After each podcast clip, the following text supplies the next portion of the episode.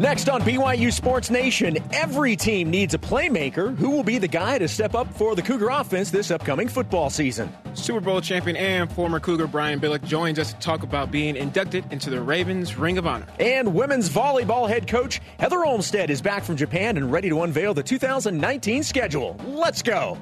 This is BYU Sports Nation, brought to you by The BYU Store simulcast on BYU TV and BYU Radio. Now, live from Studio B, your hosts, Jason Shepard and Brian Logan. BYU Sports Nation is live, everybody. We're your day to day play by play right here in Studio B, presented by the BYU Store, the official outfitter of BYU fans everywhere. Today is Monday, June 3rd. Man, it's already June. Thank you for tuning in. My name is Jason Shepard. Teamed up with a man who regrets eating all of that candy, Brian Logan. Nope, nope, nope, nope, nope. I, you no, no, are without no. at least one tooth today, aren't you, my friend? Yeah, I had a tooth pulled um, on Friday. So, so speaking, if you, if you if is, you, is probably great for you. Yeah, it's it's absolutely wonderful. Um, you know, I'm coming off the IR. I know you guys needed um, you know, last minute, two two minute drill, two minute drive to come in, save the game. So that's what I'm here for. And you know, fans, if you hear a little, you know, slowness in my speech when it comes to the, my P's and my B's, that's why. So, have no regrets, man. No regrets. No regrets. Now, you for those that don't know Brian, Brian usually comes to the show with like a bag full of candy. Yeah. It's like Gushers. What are some of your other uh, treats of choice? So recently, it's been the Airhead bites. Okay, um, but you're um, constantly just like like yeah nibbling on candy and sweets yeah. like a lot. That's, that's my did, diet. Did the dentist say you're going to have to cut that back? Um, yeah. And I mean, are you going to listen to said I'm dentist? definitely not going to listen. That's kind of what I figured. You know, so there's a famous quote by a famous rapper, Drake, um, YOLO. Oh, you mean Raptors fan, yeah. Drake? Yeah, yeah. Actually, you're right. Yeah, yes. that actually that actually works. Um, but he, you know, he came up with this this quote. He says YOLO. It's actually a song. So okay.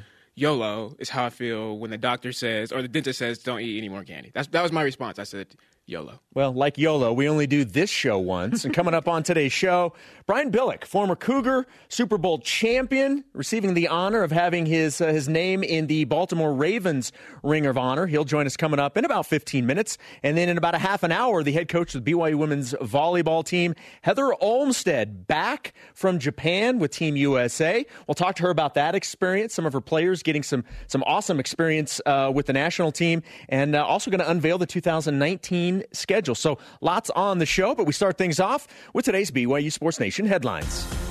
Brandon Davies and Zalgiris defeated Rytas for the LKL Championship 92 to 54. Davies scored 13 points and had four assists in the victory. Zalgiris finished the season with a record of 39 and 3. And by the way, Davies has signed a 2-year deal with Barcelona, that according to multiple reports out of Europe. Hey, nice. Congrats to Brandon.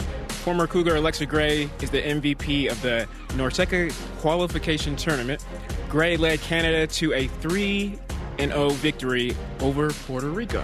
Taylor Sander led Team USA to a victory over Australia in an FIVB Nations League match. Sander led the team with 19 points over four sets. Team USA finished week one with a record of 1 and 2.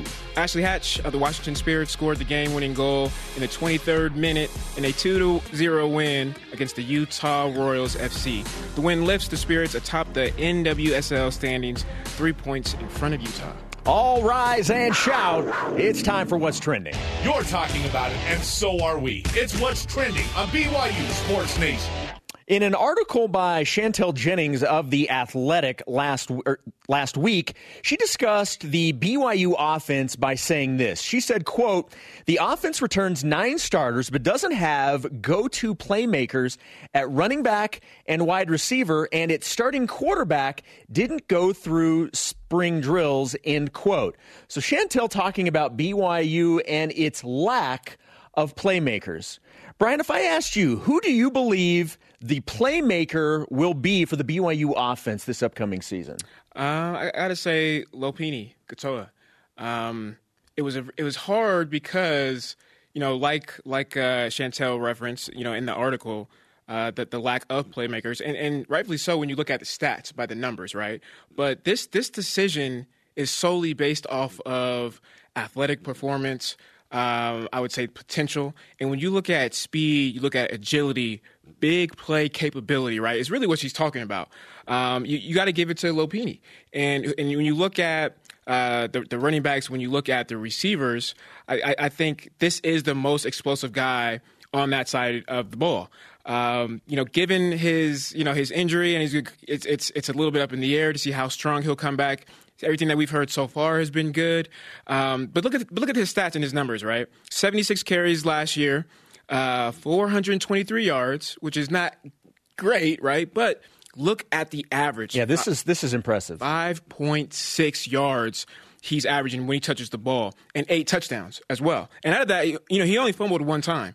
So you know, good with well, I would say I would say lost fumbles, right? Right. Um, and, and, and so when you look at that that stat right there, that's the biggest thing that stands out to me is somebody that has big play, um, you know, capability. And and you know you can't you can't I, I can't knock Chantel. You know when you look at the stats and, and the and just on paper. However, you got to also understand new offense, right? You had a, a, quarterback switch. So, you know, the, the offense as a whole didn't really get to fire on all cinder, cylinders like, you know, a, a, team or a program would hope for. Yeah, no, I understand where she's coming from. When you're looking at the stats, there's nobody that had eye popping stats. But for me, and it may sound obvious that a quarterback is the playmaker, but with this team and what we saw from Zach, William, Zach Wilson last year, he's the guy for me in my mind. Everything offensively starts with Zach. And, and, his ability to create plays, in my mind, makes him BYU's top playmaker. To me, he's a player that makes others around him better. He's got yeah. the arm strength to be able to get the ball downfield, to stretch the defense, allow the guys downfield to make plays. And his ability to keep plays alive with his feet will allow others around him to make plays. I think what we saw out of Zach Wilson is the tip of the iceberg. And I think because of his playmaking ability that will allow others around him to become playmakers. But to me, it starts with Zach. I think I think you're right, man, I, and I, I agree with you 100. percent uh, the thing I like about Zach and, and come, some of the, the key words that you mentioned when referencing him is, is the is the big plays, right? The, the the ability to make a play that's really what it comes down to when, when you look at who are your playmakers. It's it's hard to to look at the stats and the numbers, especially from an outsider looking in. But when you look at the guys and, and you see them all lined up on the sideline, you go, okay, Bushman, he can make a play. Yep. Lopini, he can make a play. Zach can make a play at any time. So, so BYU has the talent and the guys. Now it's just trying to figure out how you know consistently can they get the ball in their hand. And and and you know what that that leads us to the the next question Jason, when it when it comes to who are these playmakers. And I went to the to the running backs because it's it's it's it's easy, right? It's it's easy thing to do. When you look at the the wide receivers, Zach does a really good job of spreading the wealth. You know, he's not just focused on one player. However, BYU does, in my opinion, need to have a solid receiver, tight end receiver doesn't really matter to really step up. And that leads us to the stat of the day. It's the BYU Sports Nation stat of the day. Since 1971, yes, 1971, BYU has had six seasons where the leading receiver has had less than 600 yards. And three of those seasons have come in the last three years. So half of those numbers have come in the last three years where yeah. BYU has not had a guy have at least 600 yards. Yeah, that's not. That's it's all not, been below. It's not very good. And so this is the question Jason, will BYU have multiple 600 yard plus receivers next season? Recent history says it's going to be tough. I, I, went back and looked. The last time BYU had at least two players with 600 plus yards receiving was 2015. It was Mitch Matthews. He had 737, and then Devon Blackmon had 669. It also, by the way, happened the year before in 2014 as well. Mathews was a part of that. He had 922, and then Jordan Leslie had 779. But it hasn't happened since 2015. I believe the talent is there to have multiple players reach that mark with guys like Bushman, MLP coming back from the injury. If he's healthy, we know how good he can be. Gunnar Romney, Talon Shumway, etc. Bushman has been very close twice, by the way, and I think he's the one guy that gets there for sure in this offense this season. The question is, who can the second guy be? And all the other receivers will need to take a big step up in terms of their production in order to achieve that goal, though. But I think the offense, especially the offense we saw the last half of last season, is more than capable of producing at least two players with 600 yards receiving. I, I agree with you, man. The capabilities there, the talent's there, and I'm gonna go ahead and say it wouldn't surprise me if three receivers did this. It wouldn't surprise me at all. I know you're looking at me like, "What are you smoking right now?" By the by the way, by the way, BYU almost had three. The year that they had in 2014 with Mathews and Leslie, mm-hmm. Nick Kurtz was 22 behind. Yeah. Yep that would have given them three players with 600. And, and, and you look back at the, me, me and Ben Criddle always talk about that that trio, right? You look at them, and, and again, just from an outsider looking at on them standing on the sideline, the height, the size, just the pure athleticism that they looked like they had. You and you look at the the stats, right? Almost accomplishing this goal, uh, which is the question. And and I think it all comes down to BYU running the ball, right? And and you have a an entire offense that is has one year under their belt. They've seen all types of defenses, so so they're more they're, they're more comfortable. I think they're going to be more consistent. They're going to play quicker and faster because they know what they're what, what to do, which is going to open up the pass. We all know that it's a run first offense, and so with that being said, when you when you can dictate on the ground usually you have safeties or, or defenses that are going to creep up in the box. You're going to have a lot of DBs, linebackers, dirty eyes, right? Eyes in the backfield. And that's going to have opportunities for play action and not only play action, but deep ball play action. And so I think if you sprinkle in some of the, the, the bigger plays like we're talking about, right?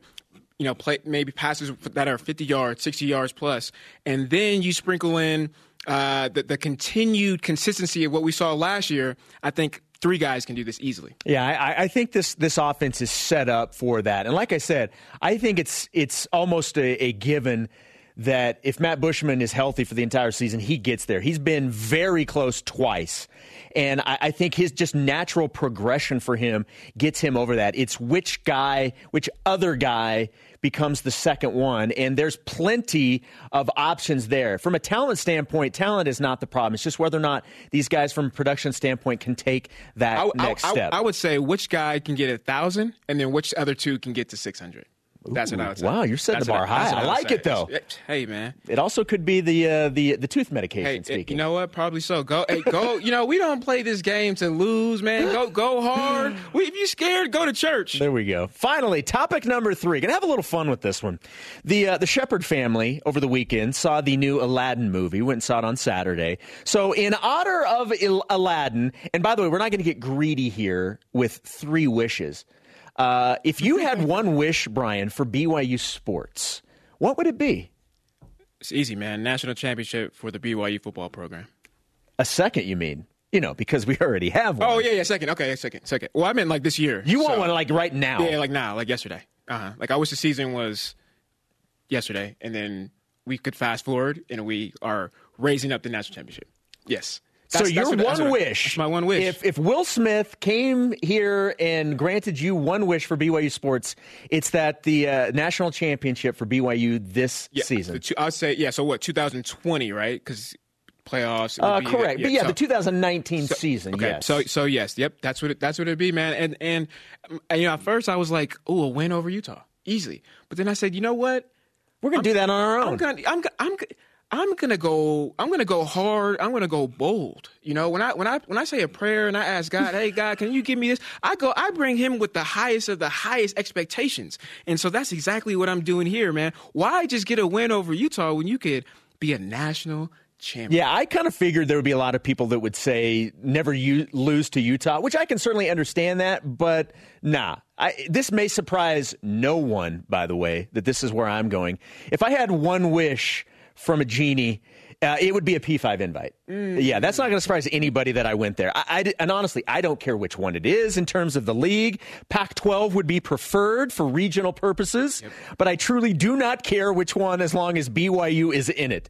Scheduling, uh, financial compensation, inclusion, uh, shutting Utah up, it all gets resolved if BYU gets into a P5 conference. So that is my one wish. That's actually, that's actually great. That's that's, that's where I'm going. Really Have you seen the movie, by the way? No, the new one, no, the new one. Not, no, not the new. It's new good. one. It's. I'm not going to give like Jerem's 12 second movie review because that's that's his thing.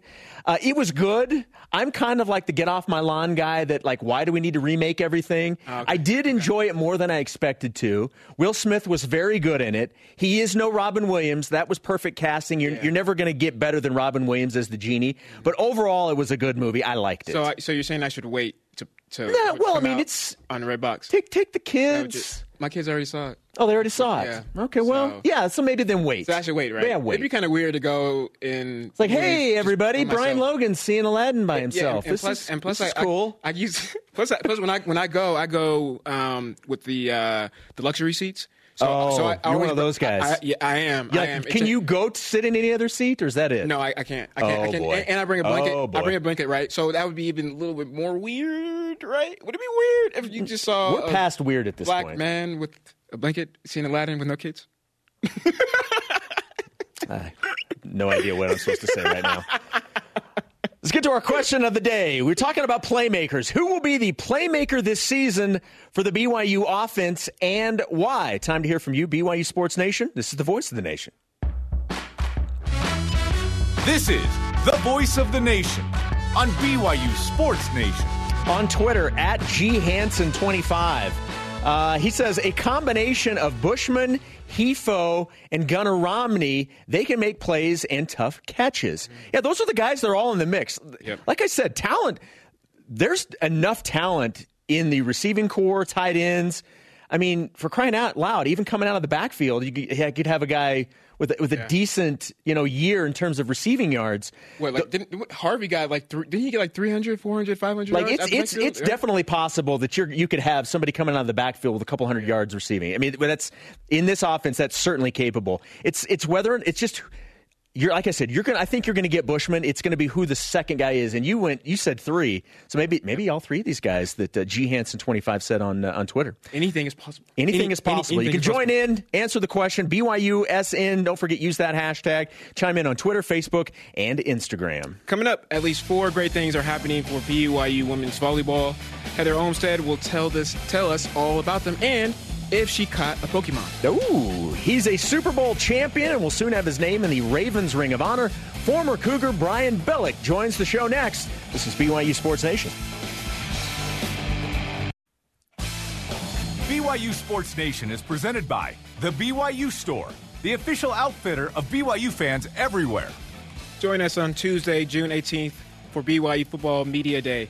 BYU TV and BYU Radio will have complete coverage featuring state of the program, a look at BYU impact on college football, and oh, as the game celebrates its 150th year, and a two-hour BYU Sports Nation.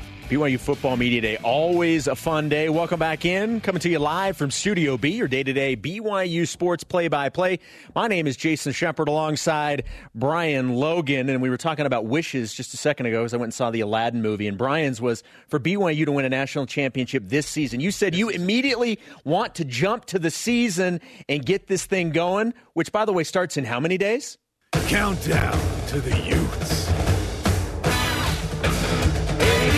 87. 87 days away. You know who else wore number 87? That would be one Brian Billick, tight end for the Cougars. 1976 AP All American honorable mention, became an NFL head coach, won a Super Bowl in uh, in 2000 2001 season. He's going to be inducted into the Ravens Ring of Honor this year, and we are very happy to have Brian Billick back on BYU Sports Nation. He joins us on the Deseret First Credit Union Hotline. Brian, thank you so much for taking a few minutes today. We appreciate it. How are you? Uh, Greg, glad to be here. I appreciate you having me on this morning. You bet. Congratulations on the news that you're going to be honored this upcoming season by being in the Baltimore Ravens Ring of Honor. What was your reaction when you got that news? Yeah, very much a surprise, but very much appreciated. You know, uh, uh, I've been in this area now for 20 years, which is, you think about it, and you got to remember now, coaches' years are like dog years. You got to multiply them, right? and so that's a long, long time. And, and, uh, uh, my wife and I very appreciative, very unexpected, but very much appreciated, and to be able to to be able to stand in that stadium and see that there's going to be a permanent fixture to the time that I spent here. It's just uh, very, very humbling, but very, very much appreciated. Coach, uh, first and foremost, you know, congrats, and, and second of all, I'd like to appreciate the fact that you spell your name with an I, like myself. Uh, the, the, the, ones with the Y, we don't judge them. We just we judge their mothers because they weren't, uh, you know, they, they didn't have too much control. but but when it comes to to being honored, um, you are in the group of some pretty impressive names, uh, guys like Ray Lewis, Ed Reed. Uh, what does it mean to be honored uh, with a group at, like those guys? Yeah, and you look up at that, and and guys like Michael McCrary and and uh, Matt Stover, guys that uh, uh, that I, I, I coached, and and remembering that the Ravens are a fairly new franchise. It's been what 24, 25 years now, but to be a part of the the embryonic part of that and really beginning, even though it is transferred from the Cleveland Browns in Baltimore, and it's the separation from the Colts and the way the fans came around to it. For now, it being you know close to 25 years, 24 years, uh, and 20 years since I've been a part of it. Uh, the, the kind of the permanency of it and the legacy of it. Now they have built a legacy, obviously with two Super Bowls. So it means a lot to be a part of that legacy, particularly one that began uh, kind of when I got there. So it's very, very, uh, very, very humbling everybody, coach, remembers, and I hope my my uh, my Roman numerals are correct.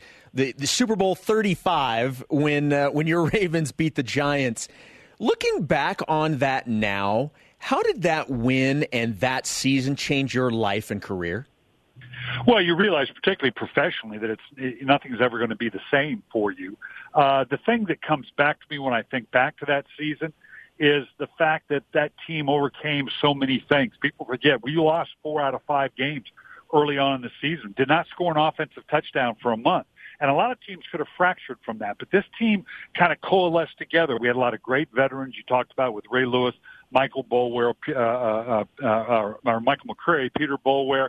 We had Rod Woodson on the back end, Shannon Sharpe, Trent Dilfer. They held that team together. And then we went on that 11 game winning streak ending up in Super Bowl 35 against the Giants. And so, and I've long said, I don't know that that team would have accomplished that had they not been through that baptism of fire through those difficult times because it, you know, once we got through that, it was like, okay, bring it. Whatever, whatever you got, we've been through worse and we'll hang in there. So obviously a very special team. Speaking of this year's Baltimore Ravens, I'm curious your take. Um, the the franchise has kind of turned the reins of the offense over to Lamar Jackson, and and uh, you know we're able to move Joe Flacco in a trade to the Denver Broncos. What did you make of that move? Well, it's going to be interesting. You know, the, Lamar Jackson's a dynamic talent. Clearly, he's going to have to improve from his ability to beat you from the pocket, as dynamic as he is outside the pocket. And and the league has been talking about, or people have been conjecturing for years that you know we're going to gravitate. The college stuff is going to gravitate its stuff into the NFL.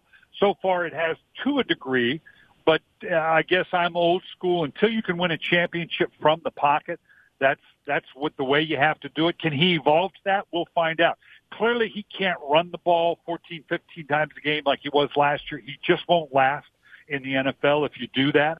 So when you see that, when you see uh, uh, Kyler Murray in Arizona and what they're doing there, believing that okay, we can make that transformation. They equate it to okay, look what Pat Mahomes has done in Kansas City. Although I will say this, Pat Mahomes is dynamic as he is outside the pocket. This guy can beat you from the pocket. He if he has to throw it 35, 40 times from the pocket. Russell Wilson the same way. So I'm not one of those, you know, I've yet bought into the yes with, the, the pro game is going by way of the college game, but there's some talent that if indeed they can develop those skills, and Lamar Jackson's certainly one of them from the pocket, then uh, then he could be a dynamic NFL quarterback. Coach, what what do you think has to happen in order for the college game to really start to to see success in the NFL, um, and even you know going to to being able to compete in the playoffs and, and, and win a Super Bowl? You know, I'm not sure it can when you talk about the dynamic athletes in the NFL across the board, when you're talking about teams that now have the time to really prepare for that and scout that out, the way you expose a quarterback to hits, I'm not sure it will ever totally translate into the NFL. Certainly elements of it. The game has opened up a little bit that way. Uh, but like I said, you, you know, you've got to be able to sustain this over 16 games three or four games in the playoffs, teams have a tendency to catch up to it. And the fact that you're playing supreme athletes on the defensive side of the ball every week for 16 weeks, I'm not sure we'll ever totally see what we see in the college game translating into the NFL. His name is Brian Billick. He's a Super Bowl champion, former BYU tight end, and also uh, is going to have his uh, name put in the Ravens Ring of Honor this upcoming season. He's joining us here on the Deseret First Credit Union hotline. BYU linebacker Sione Takitaki was drafted in the third round by the Cleveland Browns, and the Browns were certainly one of those big surprise teams last year. What type of situation do you think Sione is stepping into with this season's Cleveland Browns team? I think he's stepping into an excellent situation. And I've been very critical of the Browns, but they have made some, under John Dorsey, made some really legitimate moves. Obviously having – the quarterback situation stabilized under Baker Mayfield. We'll see how he does in his second year, but there's no no reason to believe he's not going to be successful. They've added some dynamic talent. They've done a great job in the draft. So this is going to be a young team that I think uh, really truly can turn the corner in a division that we just talked about the transition that's going on in Baltimore. Cincinnati's got a new uh, new head coach. There's transition there. Pittsburgh of obviously losing Le'Veon Bell and Antonio Brown. Certainly they still have Ben Roethlisberger, but there's some transition there. I think that the Cleveland Browns uh, have a real chance to make an impact into the NFL this year. We all know what, what a difference makes, you know, any type of personnel from, from top to bottom and, and having the right guys.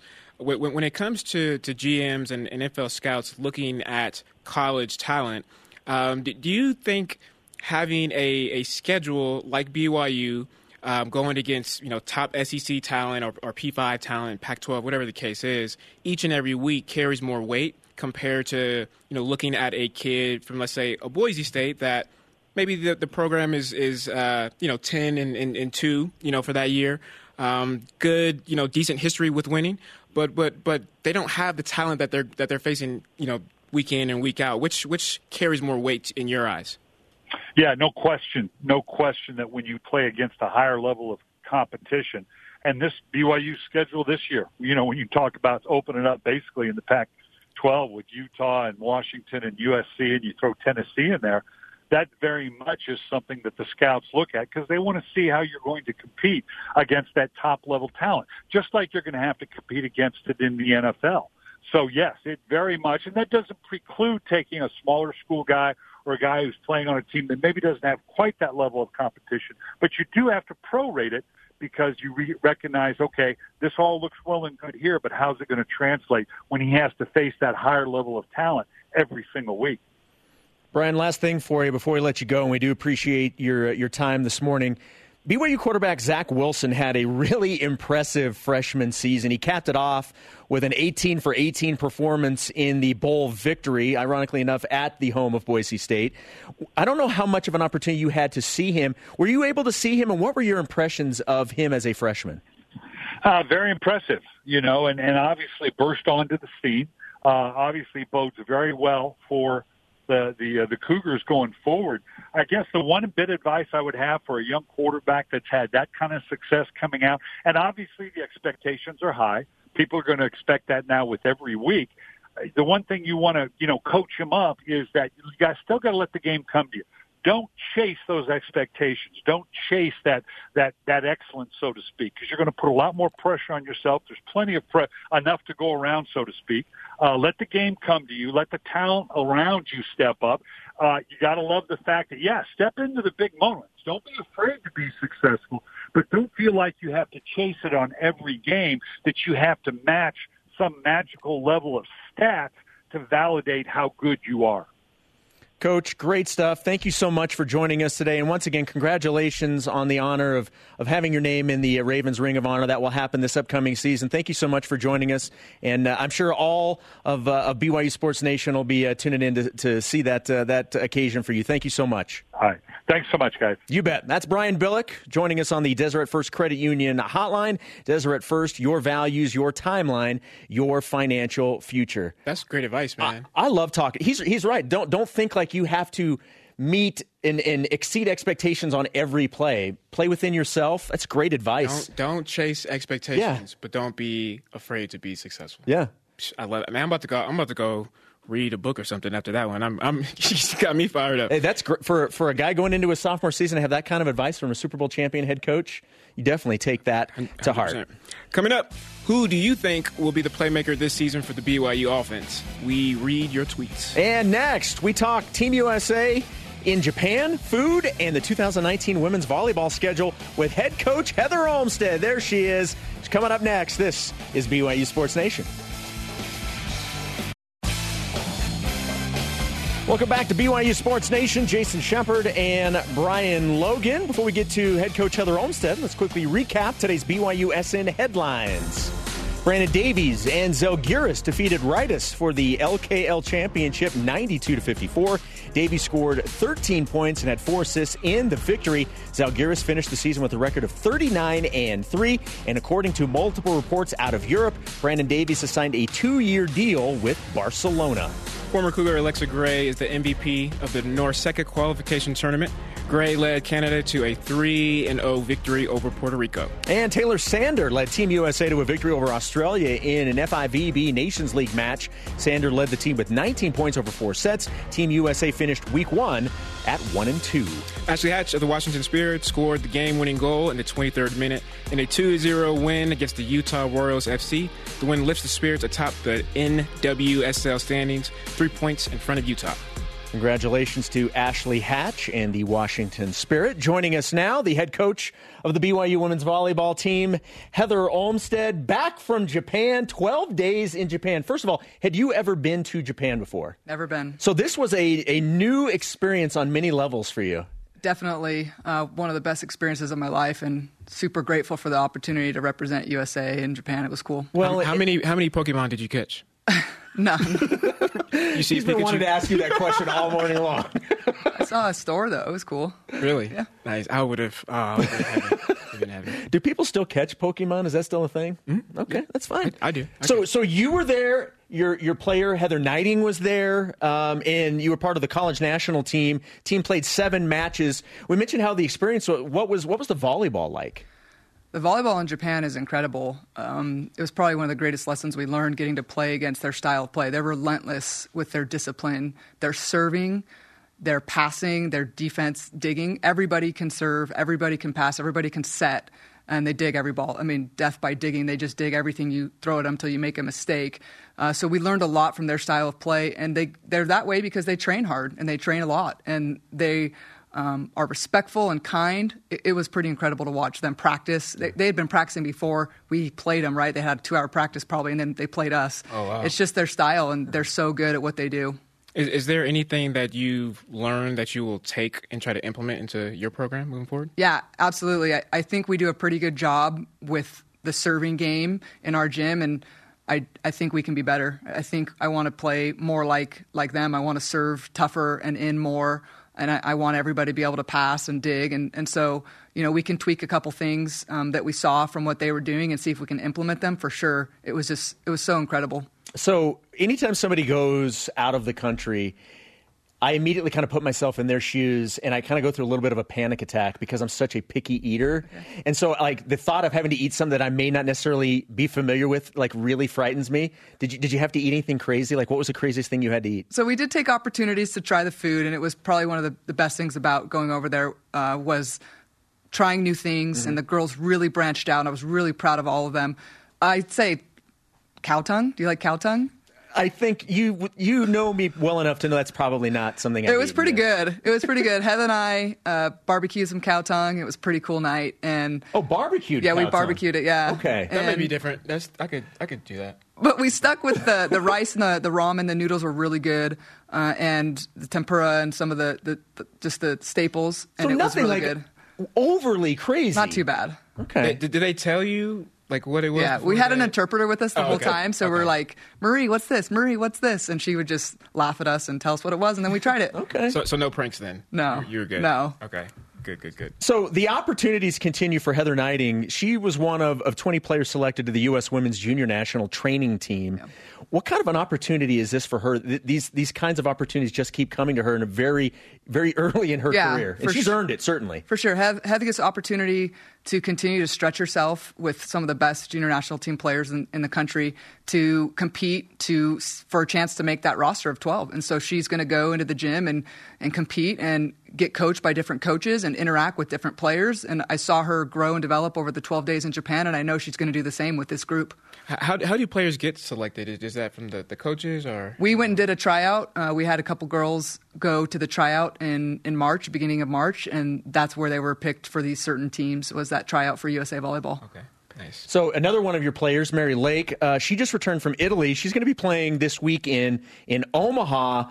What, what's the experience for her been like uh, with the Volleyball Nations League? Yeah, Mary is just loving life. She is so excited for the opportunity to learn from the young women she's playing with, from the coaching staff. I mean, Karch, Luca, Tama, the, Aaron, the, the people she's learning from. I see her gaining more confidence. She's passing serves that are coming at her very fast, as, as well as spikes with a different ball uh, that's very hard to pass. Uh, and so she's going to come back a better player, a better teammate. It's just really cool to see her grow and develop. The, the volleyball community is, is such a tight knit community to begin with. How much can this help? I mean, you, you get into one of these, and it seems like, you know, once you're in, you're in and it's it's a lot you know people take notice of this very quickly. Yeah it's a good opportunity for mary to travel around the world and to get better at volleyball and meet new people and it's going to serve her well for her senior year yeah. and then figuring out what she wants to do after. Uh, whether it's playing professional or playing for team usa it's it's a big step towards that and, and and and just going off of what Jason said, as far as just making a splash and, and kind of just catching fire, um, your 2019 recruiting class is ranked fourth uh, by PrepVolleyball.com. How much of of being able to recruit, you know, better uh, student athletes with you know kind of some of the accolades and the yeah. opportunities they get beyond just here at BYU. Yeah, it's it's good for BYU. It's good for our team, for our recruits, and those that we are recruiting to see that you know we're going to be able to help you develop here at BYU and, and to be the best absolute volleyball player you can by the time you leave here. And if you want to go play Team USA or Team Canada, Alexa, mm-hmm. then we're going to help you do that. If you want to go play pro, Roni, we're going to help you do that. Like we're committed to to building them on and off the court, and this is just some results of that. Well, and, and, and somebody Beautiful. else that's been able to take advantage of that and play really well is, is Roni Jones Perry. She signed to play with the team in Italy, but she's also going to be um, in Omaha as part of that team with with Mary. Is that correct? She's actually no. She got flown to the Anaheim gym yesterday, so she's going to be training in Anaheim with the chance to make some other teams. But that's I mean, it's just another example of of somebody yeah. that's taken the opportunity and is going to be able to run with it. Yeah, it's huge for her, and she's worked hard uh, to put herself in that position. So they're going to take a look at her, and she's going to uh, get a lot of good reps before she heads out to Italy to play pro. Well, one of the fun things that we get to do having you in here is we get to release the 2019 schedule Yay. for the upcoming season. Let's do it. And so right now, let's let's go over the schedule. Um, this is, and you have been somebody that has never shied away from playing tough teams. Give us just an overview of the 2019 schedule. Yeah, we, we like the schedule we put together. We've got opponents on there that are going to stretch us and, and and make us compete and figure out where we're going to be heading into the West Coast Conference. So they're going to test us early, and we're going to have some home games that are going to be exciting and some away games that are going to be exciting. We're super stoked. Well, and and you have you start out with the with the BYU Invitational. It's August 30th. Uh, it's got obviously BYU and Marquette, uh, a, a, really good team. Boise State, uh, UVU. I mean, this this is a great way to start things out. But you mentioned you mentioned going on the road. I mean, there there's a, a pretty decent stretch on the road that's that's very ambitious. Yeah, we're we're heading uh, to Wichita State to return the favor. They came out here and played and get a match against them and Texas and VCU, who's conference champs in their conference.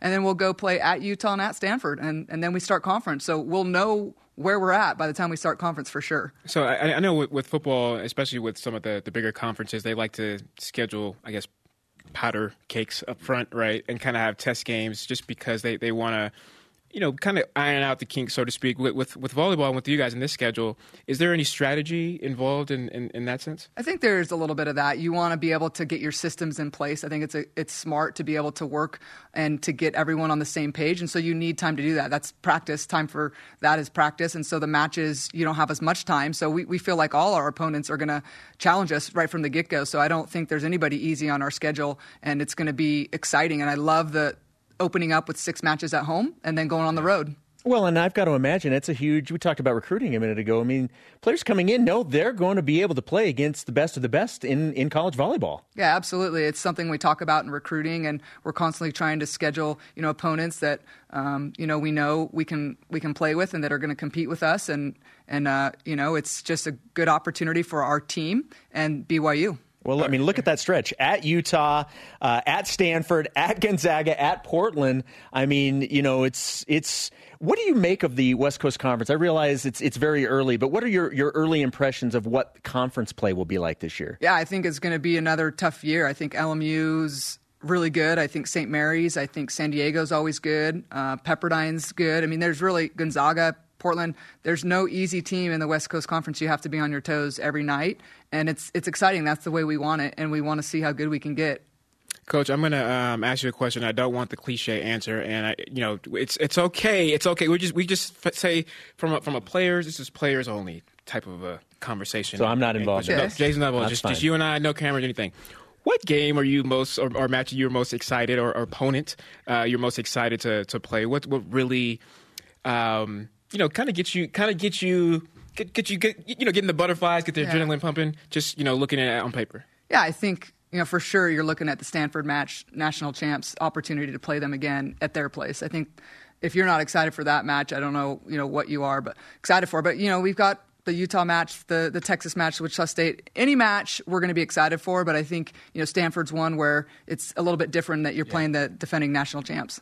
Nice. Thank you. Thank you for that. I, I appreciate Yeah, it. you bet. I know you. I know you wanted to say the first match. The first, you know, every game is is game day. You know, treat it like that. But thank you for that. Well, anybody that's followed BYU women's volleyball, obviously you know how good this program is, but you also know that uh, that whether you're watching them on TV or you're at the Smith Field House watching them in person, you know you're going to watch BYU facing a good opponent and another great schedule for the 2019 season. I know for one, uh, I, I can't wait. I can't wait to be there and experience the atmosphere again. Well, we appreciate the support, and we hope all our fans that, that caught fire with us last year come back. We're excited to, again, start six matches at home so they can come see what we're about and then follow us the whole year. We, we love our fans. Thanks for coming in. Congratulations on getting the uh, the schedule completed, and uh, and welcome back from from Japan. Thank you. The, here's the other question: Would you eat cow tongue again? Sure. There we go. good. There you go. There we Okay. go. There we go. Heather Olmstead, thanks for Thank you, joining us. We appreciate it. Coming up, the latest on Cougars who are repping the red, white, and blue. But first, who do you think will be the playmaker this season for the BYU offense? We read your tweets. Coming up next in Voice of the Nation, this is BYU Sports Nation. BYU Sports Nation is presented by The BYU Store, the official outfitter of BYU fans everywhere. BYU Sports Nation is on demand. You can watch it whenever you want, however you want. Watch it on BYUSN.com or the BYU TV app.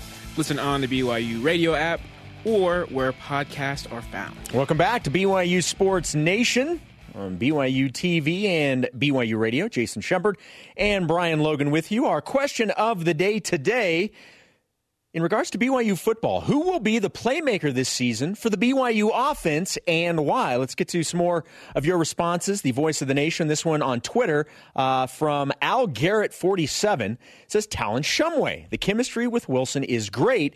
He led the team in receiving TDs last season. I like Talon Shumway. I like Talon a lot. I, I, I like uh, I like his skill set. He's now, you know, he's been back from his mission and had some time to be in this offense. Look, I mean, I, I just think that the biggest change, I don't even know if it's a change.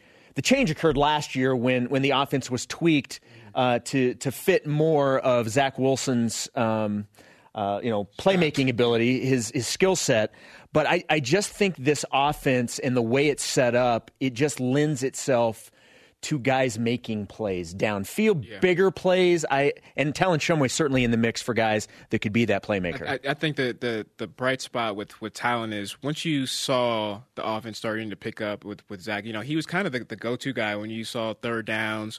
Um, somebody that that Zach really could rely on, even though Zach didn't do it as much as let's say a normal uh, quarterback receiver relationship. But but Talon was somebody that even us as fans and analysts sat back and said, okay, this was going to Talon. You have a big guy who has a big body and knows how to use his body really well uh, to block out the defender and, uh, and and come down with catches.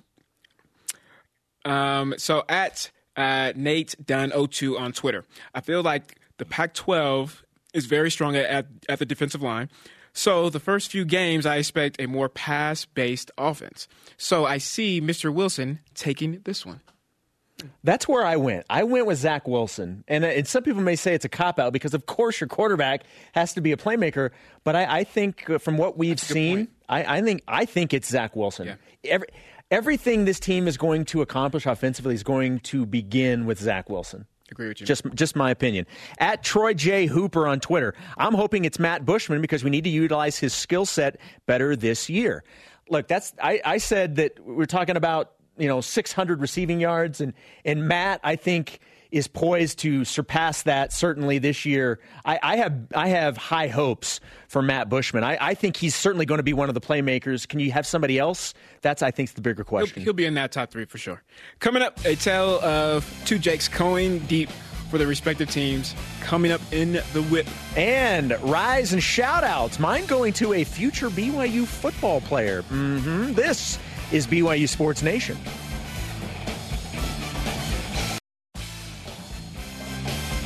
Shout out to today's guests, Brian Billick and Heather Olmstead, for joining us on the program today. The show is on demand via podcast and the BYU TV and BYU radio apps. Let's whip it. It's time for the Cougar Whip Around. Cougars in Pro Hoops. Brandon Davis, Davies and Zalgiris defeated uh, Raiders for the LKL Championship 92 to 54. Davies scored 13 points and had four assists in the win. Zalgiris finished the season with a record of 39 and 3. Davis has signed a two year deal with Barcelona, according to multiple reports out of Europe. Elijah Bryan helped lead Eilat to a 84-76 win over Ness Ziona in the Israeli League quarterfinals totaling 15 points and finishing with eight rebounds. Charles Abouo scored six points and grabbed five rebounds as Blois got eliminated by Rouen in the quarterfinals in France. Volleyball. Former Cougar Alexa Gray is the MVP of the NORCECA qualification tournament. Gray led Canada to a 3 0 victory over Puerto Rico, was the second best scorer in the tournament, and tied for first in blocks. Mary Lake and 2 seed USA, USA host 9 seed Korea tomorrow in Lincoln, Nebraska uh, to begin the Volleyball Nations League. Taylor Sander led Team USA to a victory over Australia in an FIVB Nations League match. Sander led the team with 19 points over four sets. Team USA finished week one at 1 and 2. Soccer. Ashley Hatch of the Washington Spirit scored the game winning goal in the 23rd minute in a 2 0 win against the Utah Royals. The win lifts the Spirit atop the NWSL standings, three points in front of Utah. Cougars in the minors. Jacob Brugman signed a minor league deal with the Seattle Mariners on Saturday and then went four for eight over the weekend with two home runs and three runs scored in his first two games with the AAA Tacoma Rainiers. Saturday, Colton Shaver went 3 for 4 with an RBI in the Fayetteville Woodpeckers 2 1 win over the Wilmington Blue Dash. And Jacob Hannemann went 2 for 4 with a home run as the Iowa Cubs beat the Round Rock Express. Time for today's Rise and Shoutouts. And for mine, I'm going to give it to Bronson and Hillary Kafusi. The uh, birth of their very first child, Congrats. a little boy named, and I, I, hope I'm pronouncing this correctly, Taika Kafusi. And another reason for a rise and shout out is because it puts another Kafusi in the BYU football pipeline. Yes, yes. Congratulations to the Kafusi family. Definitely. Uh, mine's going to Andre Iguodala of uh, the Warriors for the, the game winning shot last night. Uh, we talk about a guy that didn't really shoot well. Um, you know, that the Raptors were daring him all game long. We're just not going to guard him. If he beats us, um, then he beats us. And and for him to have confidence, right, to to take the shot and not even he could he could have waited a little bit longer, right, to to you know milk some clock, but instead, you know, he looked Destiny eye to eye, eye face you know face to face, straight in the eye, and said, "I'm coming right at you." Bam, and made it. So shout out to the thing that impresses me uh, most about Andre Iguodala is it, like in his mid thirties, the dude is still just cut as cut can be. Yeah, It's like he's got like David Robinson like shoulders. It's unbelievable. Our question of the day: Who will be the playmaker this season for the BYU offense and why? At Laser Sheep on Twitter says Aleva Hifo. He's fun to watch every time he touches the ball. Anything can happen. Hey, including throwing touchdown passes too. That's right. You never know. Brings us to our elite voice of the day, presented by Sundance Mountain Resort, celebrating 50 years. Uh, this one coming in from at Big Blue One. Don't count Hifo out or the Frosh, Luke Andrada, especially when he can stretch the field. That guy has speed. Hifo, that's a good one. That is a, That's, two for 11 yep, Hifo to yep, end the that- show. That's a good one. He's certainly in the mix. He's certainly got the skills. Sorry to Dennis Pitta that Jerem and Spencer don't love you, but Jason and I, we love you very Of course much. we do. We did not run out of time. They just, yeah, they just don't want you to take their shine. Conversation continues 24 7 on Twitter, the Gram, and Facebook. Use the hashtag BYUSN. For Brian, I'm Jason. Shout out to Sierra Parker. We will see you tomorrow at noon Eastern for more BYU Sports Nation. We'll find out maybe Brian's uh, lost another tooth. Go Cougs. Hope not.